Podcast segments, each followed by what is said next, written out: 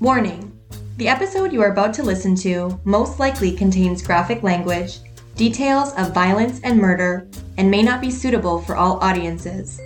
Listener discretion is advised.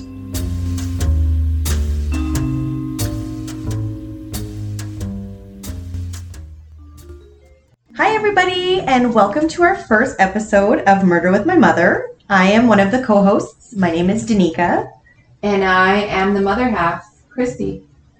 Uh, we want to thank everyone for their support, and we can't wait to bring you different true crime cases every week.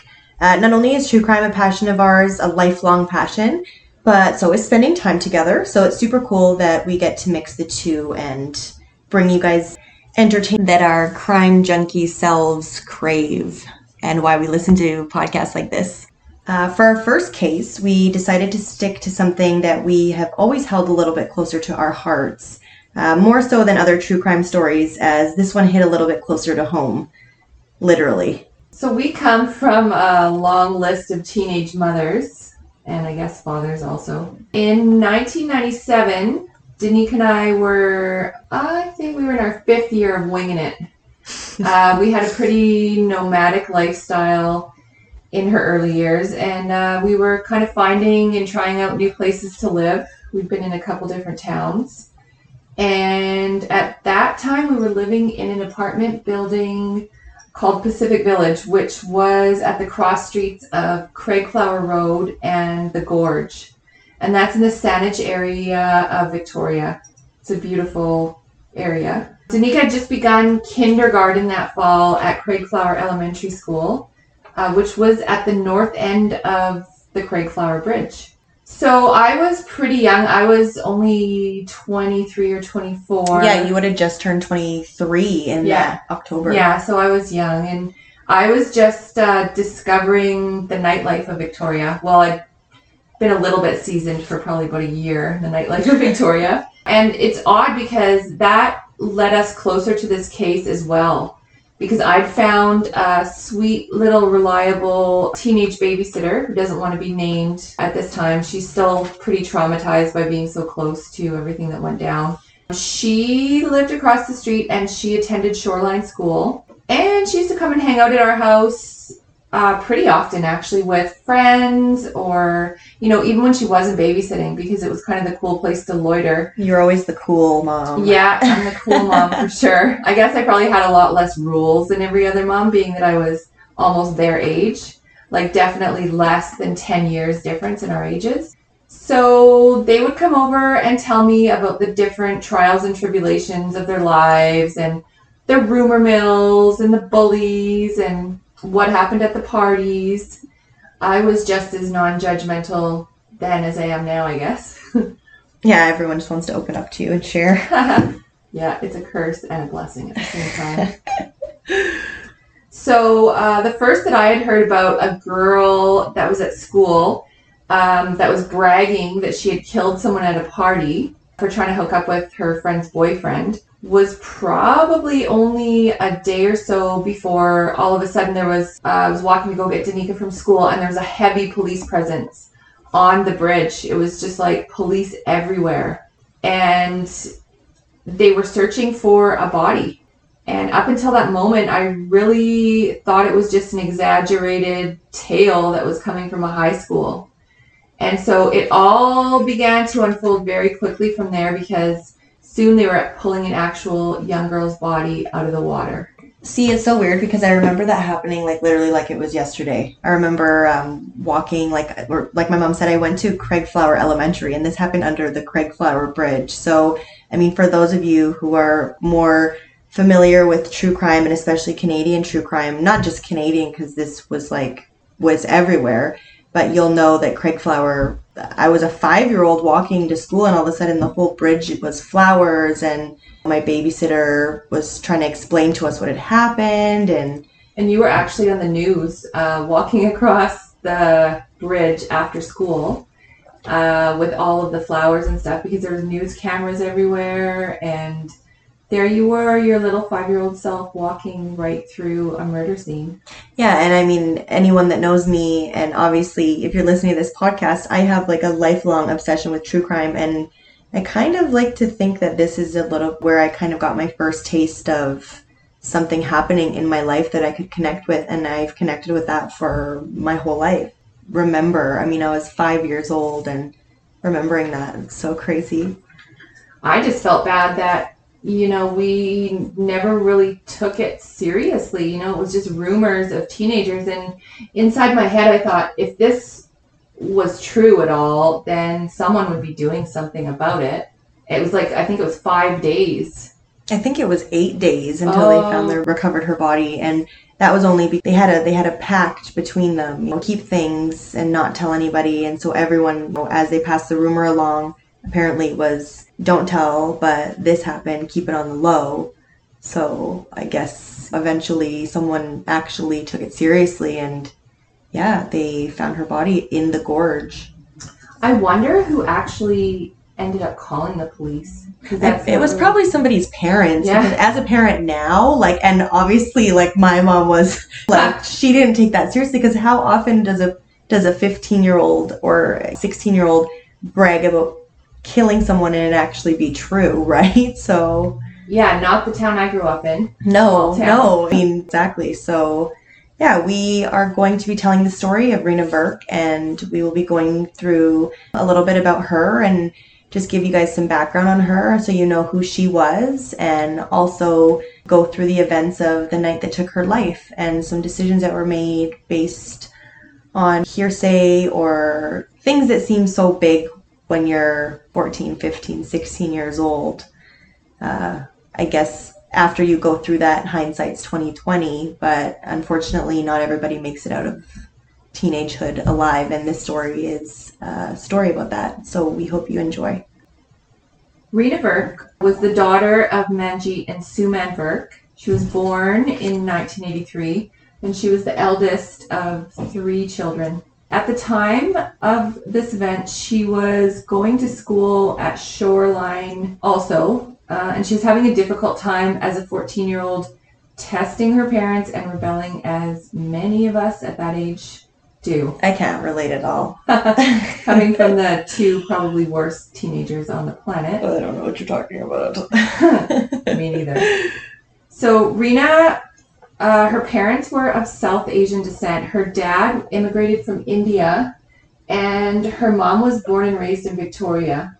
So her dad was a traditional Sikh, which is a traditional religion in India, and her mom was actually uh, in the Jehovah's Witness faith, which is very unusual. So Reena was really a minority in a minority because her dad ended up joining her mom in the Jehovah's Witness faith and the family was Jehovah's Witness, which they do hold their children to some pretty strict standards and rules.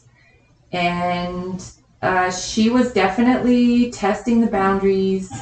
She was going to a predominantly Caucasian school, also. You can imagine how that would be back in those days.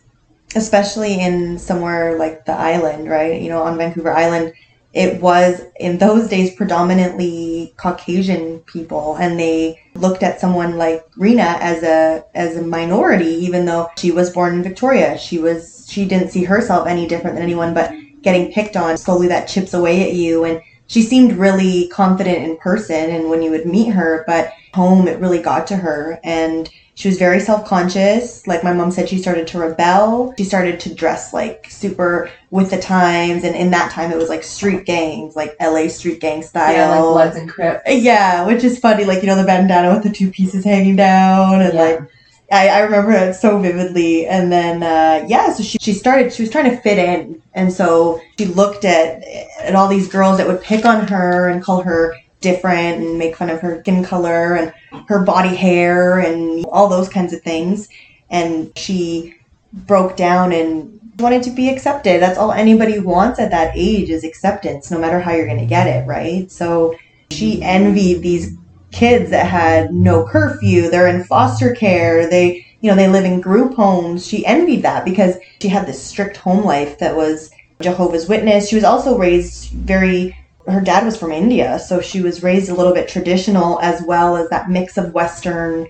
But still at the end of the day being a teenager is so much pressure already just in your own mind that you create. So imagine you're trying to fit in with people that don't they they're not accepting of you. Well, nobody gets you too when you're a teenager, especially your parents. You think everybody is stupid and you're the only one that knows anything. Yeah. Oh, if I had known when I was 14, when I never wanted to hang out with my mom, that all I would be doing was wanting to hang out with my mom, like was- you become such a loser that you're hanging out with your mom. I have a podcast with my mom where I don't have to be forced to hang out with her. And I love my mom sign on your wall. uh, Reena envied these kids so much that she she came up with this plan. So she, she got grounded one time, and her parents, you know, she rebelled, and so they they followed through with what they said they were going to do. They grounded her. So what did she do? She ran away. And like I said, she envied the lives of the kids, which it's funny to think now you envy that life where you come from somewhere with a schedule and Security. security and safety and you envy kids now obviously looking at it in a psychological way it's like kids come from trauma and abuse and homes broken homes and you know and she she made a plan where she said that she was being abused at home and she reported it. What happened there is she went to go live with her grandparents her mother's parents and there she was so unhappy. It didn't get her where she wanted. So what she did is she attempted suicide. So after that um, because that didn't work. She reported sexual abuse against her father. And it's sad because it's reported that her and her father had a really close relationship growing up. It was his firstborn. She reported sexual abuse against him. And what happened was she was put in a foster home. So the charges were stayed, and after living in a foster home, she realized that she didn't really want to live in a foster home because a foster home is not really a nice place to be for anybody that's been in the system. Obviously, they have firsthand knowledge of that. So uh, it wasn't exactly what she imagined. So uh, in September of 1997, she recanted and she went back home. Uh, it wasn't long before trouble started again, and a month later, she went into a new foster home. So there, she became friends with some of the kids in the foster homes, and she explained, you know, what she was trying to get out of this. And they basically talked to her about, oh, a group home, you know, you want to go in a group home.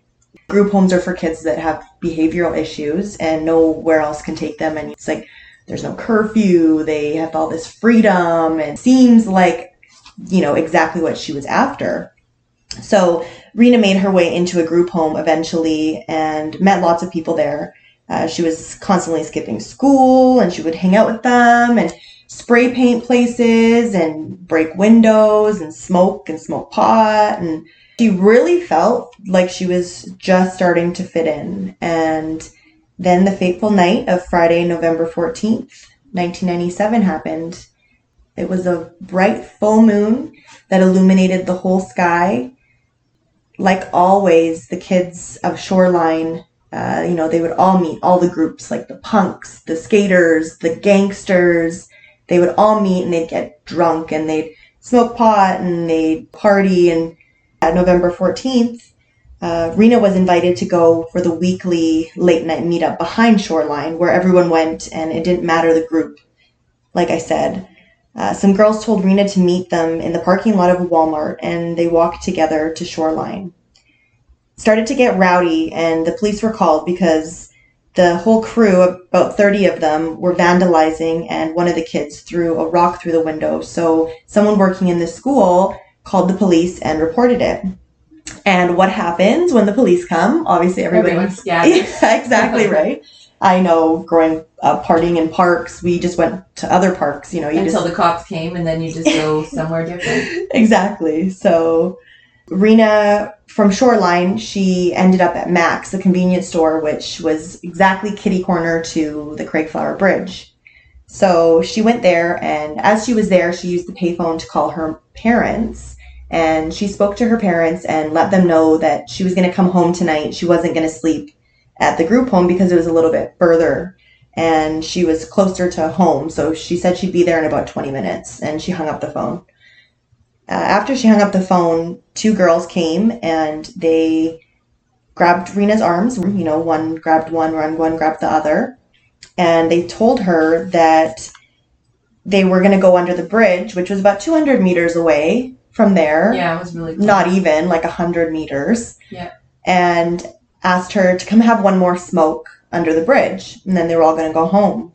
So there was this little dirt entrance, and I'll remember it like forever because uh, we used to go under that bridge, and it was like so Dank and yeah, just creepy Yeah. because it was all spray painted under there, and there was like a big, it was like a big dirt area, like a dirt and it stunk standstill. down there. And like, Yeah. of people's garbage, maybe. It almost looked like a little like a trestly underneath, you know, like Yeah. it had this big underneath part where it was all spray painted and there was bottles and cigarettes everywhere. And you know, as a five year old again, you have these this implanted in your memory because it was such a creepy feeling, especially going in there after when it was attached to this story. And so Reena was down there and the uh, the girls they were all down there. There was about I think about fifteen or sixteen of them down there. But unbeknownst to her, the reason they were down there is because they wanted to beat her up. Yeah, and they actually had been planning to do it over at Shoreline, but the cops put a dent in their plans. And so when we talk about they, I'm talking about now they're infamously known as the Shoreline Six, which are six girls that attended Shoreline, their names being protected because they were youths at the time of their offense, but they've all come out now since then. So what it was was a girl that lived at the group home with Reena was saying that Reena stole her notebook and was calling, I guess her, yeah, back in the day, you know, you had your, your, what is it, mom? Like a, The little black book, like it was an address book, basically. yeah, with names. I mean, like today's world, you have it all in your phone. Back then, you had a physical copy. So this girl basically said that Reena had stolen her book and was going through it and calling boys or other girls and saying that, you know, this girl who she stole it from didn't think she was, like, wasn't as cool as she thought she was and all this other stuff talking talking shit about her and Trivial teen bullshit, really.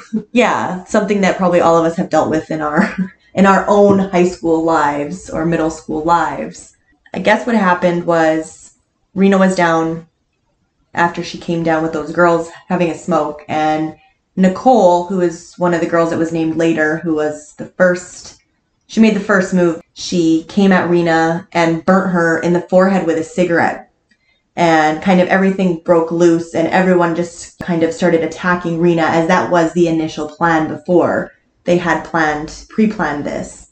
Everyone started kicking, punching. Reena was screaming, telling them to stop. Please don't do this.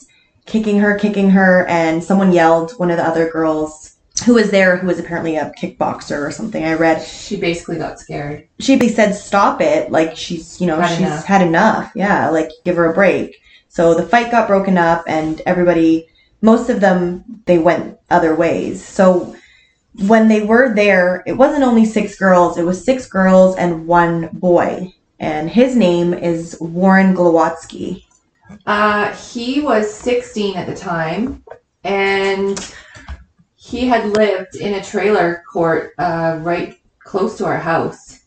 He was living with his dad as a single father, but his dad had had ended up meeting someone that lived in Las Vegas, and so the dad decided to move to Las Vegas and leave Warren there by himself. that blows my mind that people can do that to their teenage children like I know. especially six obviously this story i mean no blame placed on anybody but clearly that puts it in perspective you should probably not leave your 16 year old in another country but to each So- their own It's very strange because Warren was actually at our house a couple of times as he was friends with the friend group that uh, hung out with the babysitter that came over all the time. And I, that was probably one of the most surprising things. It took a little while for it to get back to me that he was involved in this. Um, and then I was actually thought it must have been a mistake because he was always pretty polite and he was funny and outgoing and stuff like that but he wasn't he didn't seem to be a mean kid to me. Yeah that's so it's crazy because things that happen in the moment right? So he had been involved in the first attack. She made it out of that one. She was walking home and him and the other offender named kelly ellard followed her and dragged her back under the bridge. So kelly ellard was raised in victoria as well and apparently anyone that you ask when this came out that she was involved in this it was like even more shocked than my mom just voiced about Warren. She was raised to be very, very nice family. She came from a good home. One of the police officers was family friends I was just with to say her. the initial investigator was incredulous because she knew the family and thought it must be a mistake. It couldn't be this sweet young girl that she had known since she was a little girl. Yeah, so they had brought her back under the bridge. Uh, everyone else had scattered, they left, and they dragged Reena down there, and Kelly and Warren just beat her. They beat her, Kicked her in the head. kicked her in the head, bounced her head off of a tree. And like imagine, you know, you're 14 years old, by no means are you even fully grown into yourself yet, and kids a couple years older than you, it's dark and you're in this scary place and they, they bounced her head off a tree. They're kicking the shit out of her. And Kelly bragged later that she held her foot on the back of Reena's head and held her foot on the back of her head the whole time that she smoked a cigarette. She finished a whole cigarette. While her face was in the water. Yeah. Face down in the water. And she bragged about this. So after the attack, they left Reena there. They later actually uh, sent one of the girls from the group home that they were bullying as well down under the bridge. It was a couple days later, apparently, to go and grab the clothes. The clothes, the clothes stayed there for a couple of days, and the girl that went and grabbed them, they forced her to hide the clothes in her room. So she, that all came out later. She was in possession of the clothes, so she was one of the witnesses. Kelly rolled Reena's unconscious body into the water and basically went on with her life. There was, like I said earlier, there was that pact amongst all these kids to not tell anybody and just to keep it like, you know, on the low, not tell anybody, you know, so nobody found out. I don't know if they really just didn't think anyone would ever look into it, but despite that pact not to rat each other out, uh, some teachers or parents or somebody caught wind of it and reported it to police.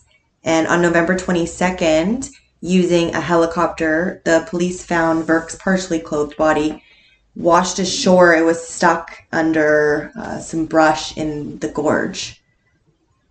So the coroner, after they did an autopsy, they they confirmed that she died of drowning. So she did die from her head being held underwater or from any kind of injuries she sustained that led her into the water, which was being pushed into the water by Kelly Ellard, She actually had pebbles in her lungs, also. which indicates Yeah, being still breathing when she yeah, went in face yeah. first.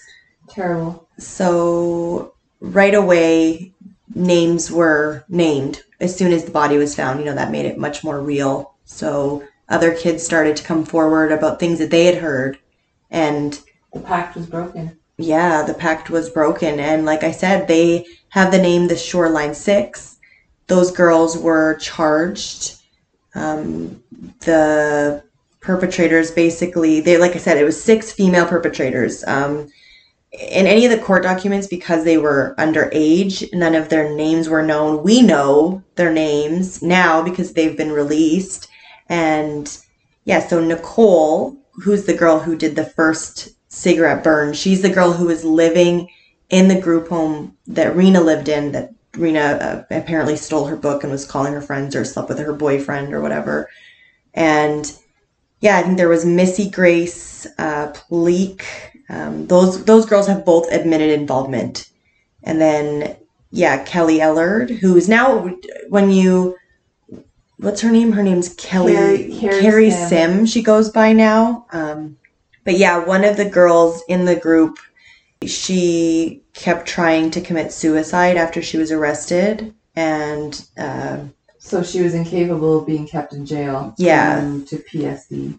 PTSD. PTSD, yeah. And so um, Warren, he was convicted in 1989 of second degree murder and given a life sentence. Um, so he was convicted of second degree murder and given, he was charged as an adult. And he was given the maximum sentence where he was unable to apply for parole before seven years. He pled not guilty, saying that he had um, he had participated in the assault, but he and he'd helped to drag her down to the water, but he had no idea that Kelly was planning to kill her. At first, he didn't even want to testify. In the first trial against Kelly, he refused to testify because at that time he was still in like that gang life Yeah. Mentality. Yeah, and he was still a bit in denial and he didn't want to be labeled as a snitch or a rat. So in June 1999, Warren went to trial in adult court. Uh, he pled not guilty, saying that he participated in the assault and that he had helped uh, Kelly drag Reena down to the water, but he had no idea that Kelly was going to kill her. So he was found guilty of second degree murder and sentenced to life in prison without parole for at least seven years, which is the maximum sentence.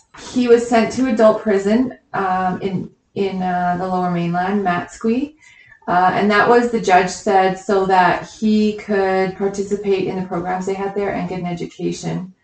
In 2001, which wasn't very long after that, he appealed his conviction and they basically just laughed him out of court and he lost. The Supreme Court found that he'd act- actively taken part in the murder. In 2004, he again applied for parole.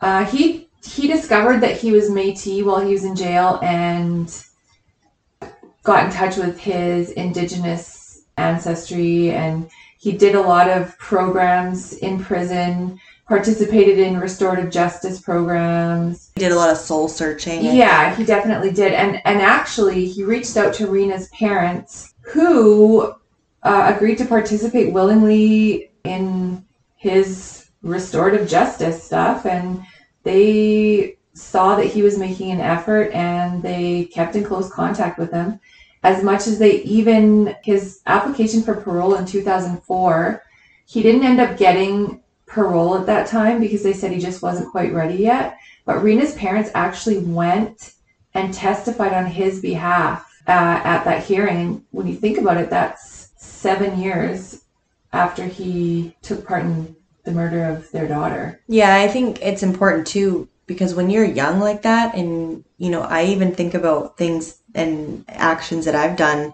as a young person. You think you don't have, looking back on it, you think, holy Yeah. crap, how did I, how was I capable of doing something like that or thinking those ways? Or, and as you grow, imagine being in jail and And realizing the horror and the horrific thing you've done. Like, Yeah, and Reena's parents, kudos to them because I, I don't know if I could be as forgiving or as as faithful as they are in in in him and and humanity and forgiving and all that stuff. I don't think I don't think I could be that So- strong. so he actually said that. Um, so in July 2005, uh, he was 25 and he applied for day parole. And once again, her parents spoke on his behalf and he was granted unescorted passes from prison. And in 2007, he applied for day parole, saying that Reena's parents gave him the best guidance and he'd been speaking to high risk youth and participating in violence prevention. Uh, and he actually got day parole at that time. Reena's mom, Suman Virk, hugged Warren tightly and Manjeet shook his hand. So that is incredible. Like Yeah, I, I amazing people. They said he had learned his lesson and taken responsibility, and um, her father said maybe something good could finally come out of her death. It was that's that's just unheard of. And Warren is quoted as saying that if someone did this to my child, there's no way that I would be able to be like these guys are being to me. Yeah, so forgiving. On February 9th, 1998, three of those girls that were uh, included and involved pled guilty to assault causing bodily harm for their roles in the attack. And there's actually a um, interview when the girls are on, what is it? I want to say that it's Dateline. It's Dateline. And Keith Morrison said um, to Nicole Cook, "Would you would, do you think the murder would have happened if you if you hadn't started the fight by burning her face with your cigarette. And the look on her face, and Nicole Cook replied, I don't know, maybe. So clearly they had a little bit more to do with the murder. And like my mom said too, she's the one that made the other girl go back the next day because she lived in the same group home. They made that girl go back and and get her clothes and hide evidence, right? So you, you that for me that screams like I'm guilty. I'm She guilty. definitely didn't have remorse. And yeah. it doesn't really sound like she did years later when she gave an interview. Exactly. Well, because Kelly and Warren had made Reena take off her jacket, take off her shoes before they started to beat her up. And that's what they made that girl, the young girl that lived in the group home with them, go back and get all of her things. And that's when, because Suman, um, Reena's mother, had ca- called the police and reported her as missing because she thought that she ran away.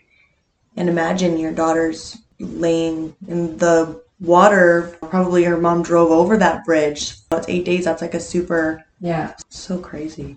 Yeah, so Kelly Ellard was dubbed Killer Kelly. That's what everyone at school was apparently calling her when the rumors were flying about her killing somebody. So, Killer Kelly, uh, she had her first trial where she was convicted in March of 2000.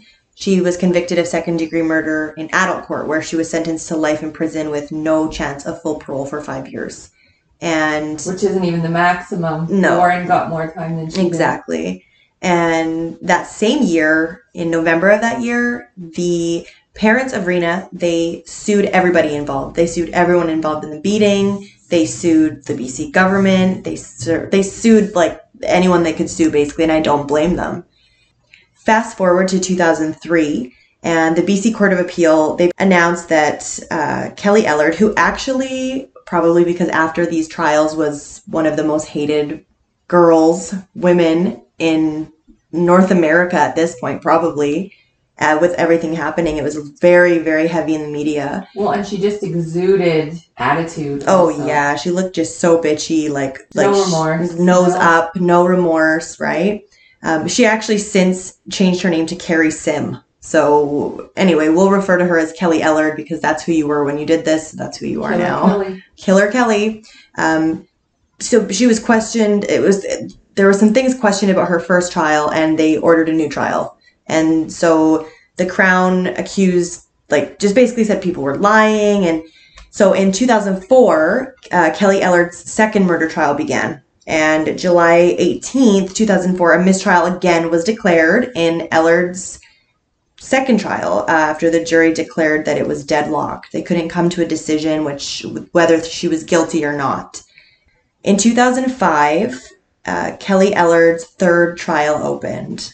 Uh, that was February, and in April, she was found guilty of second degree murder again, and she was given an automatic life sentence with no parole for at least seven years. So she got a couple more years anyway. Exactly. And then in 2006, so just the year after, she appealed again. And for a fourth, she was asking for a fourth trial uh, or an acquittal on her charge. So the Crown had the option to hold the fourth trial or just give up altogether. So in 2009, Kelly Ellard, her appeal went before the Supreme Court of Canada. So that was in April. And then by June, the Supreme Court reinstated the murder because they were like, look, lady, you did this. There's nothing else that you can. It's been years and years of her fighting for this. This was, what, 12 years by now, 2009. So they put an end to the legal case. And after almost a decade, like it was over a decade, they said, like, you're going to jail. She actually she was in jail most of the time because after her first case, after she appealed and won her second case, she was out on bail and she was under restrictions. They were imposed, but her and another girl went to a Oh, park and they were drinking Yeah. in a park and they invited a woman in her 50s to come and drink with them. And later on, while they were drinking, uh, neither one of them could find their cell phone. So they accused the older woman of stealing their cell phone and they gave her a brutal beating. They beat her up until she finally escaped and called 911. And Kelly obviously was breaching Yeah. And her her condition, so she was put back in jail. And so each time that her trials were overturned and she applied for parole, she did not get it. They were smart enough to keep her behind bars the entire time. Yeah, and if that doesn't ring familiar to her first crime, like clearly she would be a repeat offender if she's gonna get drunk and beat someone else up and she's in her what late 20s by this time Yeah. yeah However, they kept Kelly in jail through all her trials. But after she was convicted the last time, she began having a pen pal relationship with another inmate in a different jail, a male inmate, and she was allowed to have conjugal visits with this inmate while he was on day parole. She had another parole hearing, which she was denied parole again. And then later it came out in the media that she was in fact pregnant. Yeah, so in her conjugal visit that they're allowed, they have like these little cottages at the jail, and if you fall under the category where you have a partner, you can have conjugal visits where you basically get to spend the weekend in like a little cottage with your significant other. And so her boyfriend, who the parole board says is, I guess, it, because he was out on parole, he, was wasn't. day, he was only on day passes when he was when he was uh, going for conjugal visits. Yeah, so they yeah, in 2017 after she was released on day parole, yeah, because she had given birth. And then again, she gave birth in tw 2020, like this year. She just gave birth. Yeah. So she's out having kids and yeah, I mean, Doesn't seem fair after she was out killing No. kids. And she was, yeah, exactly. She Killer Kelly killed a kid. Her death was a focus on preventing youth violence. Nothing had really been seen like that, youth on youth violent to the point of killing one of your classmates. That hadn't really been something that happened often and that it was before the time of social media. So there was a heavy, heavy focus after this. I remember just on violence and and, and bullying and awareness and making sure your kids were not going through something that maybe Reena was going through and didn't have anyone to talk to about it. So Reena's parents throughout this whole thing were the most forgiving, empathetic, strong, outspoken, fantastic people, even through their heartbreak, which was so amazing. You, many of you have probably seen her mom, Suman, on TV advocating for anti bullying and advocating for anti racism and campaigning. Yet at the same time, she still held a very, very strong conviction on forgiveness, which is something I, I can't even believe that a parent that's lost a child could get to that point. It's pretty amazing.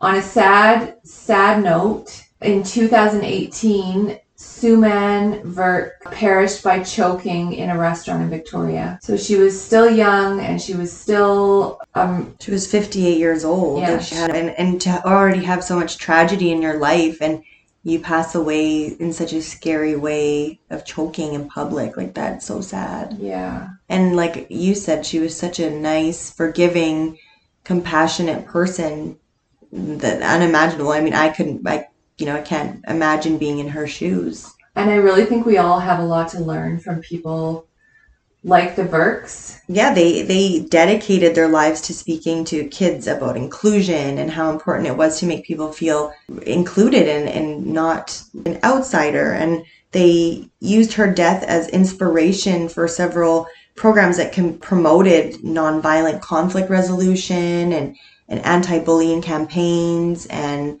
just so much came from her death and they didn't want her death to be in vain and it's brought so much light to anti-bullying movements around the world.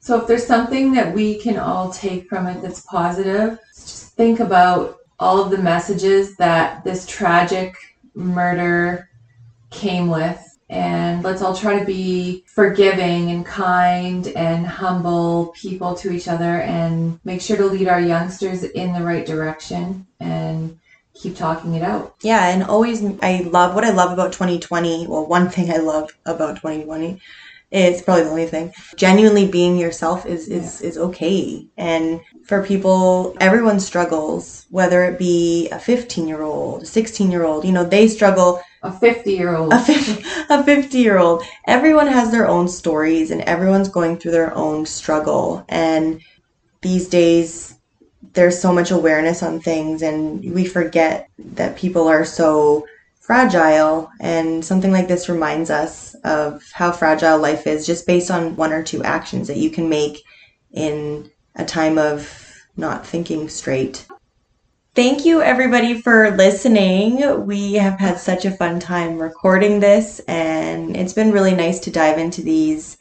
You know, it's not a very it's not a very nice memory when you're thinking of that and thinking of all the the horrible things that came with that, but being able to deliver it to you guys and tell her story and keep her memory alive and keep the message of inclusion and loving everybody and being kind, keeping that message alive. And that's something that we will hopefully be able to give you guys every week is a story where we help keep the victims as the forefront of the story and really pay respect to them in their lives. And some things we might talk about might be hard to listen to, and the details of their passing might not always be a walk in the park to talk about. And some cases will be harder than others, but we are here to talk about those with you. And like I said, really keep respect as the forefront. Definitely have enjoyed this evening of recording. I think it's been. She's a little tired, I think. It's been frustrating and fun, and I think it's starting to flow pretty well. So I look forward to bringing you our next cases, and I hope you really enjoyed uh, our first case, and that was the murder of Reena Virk.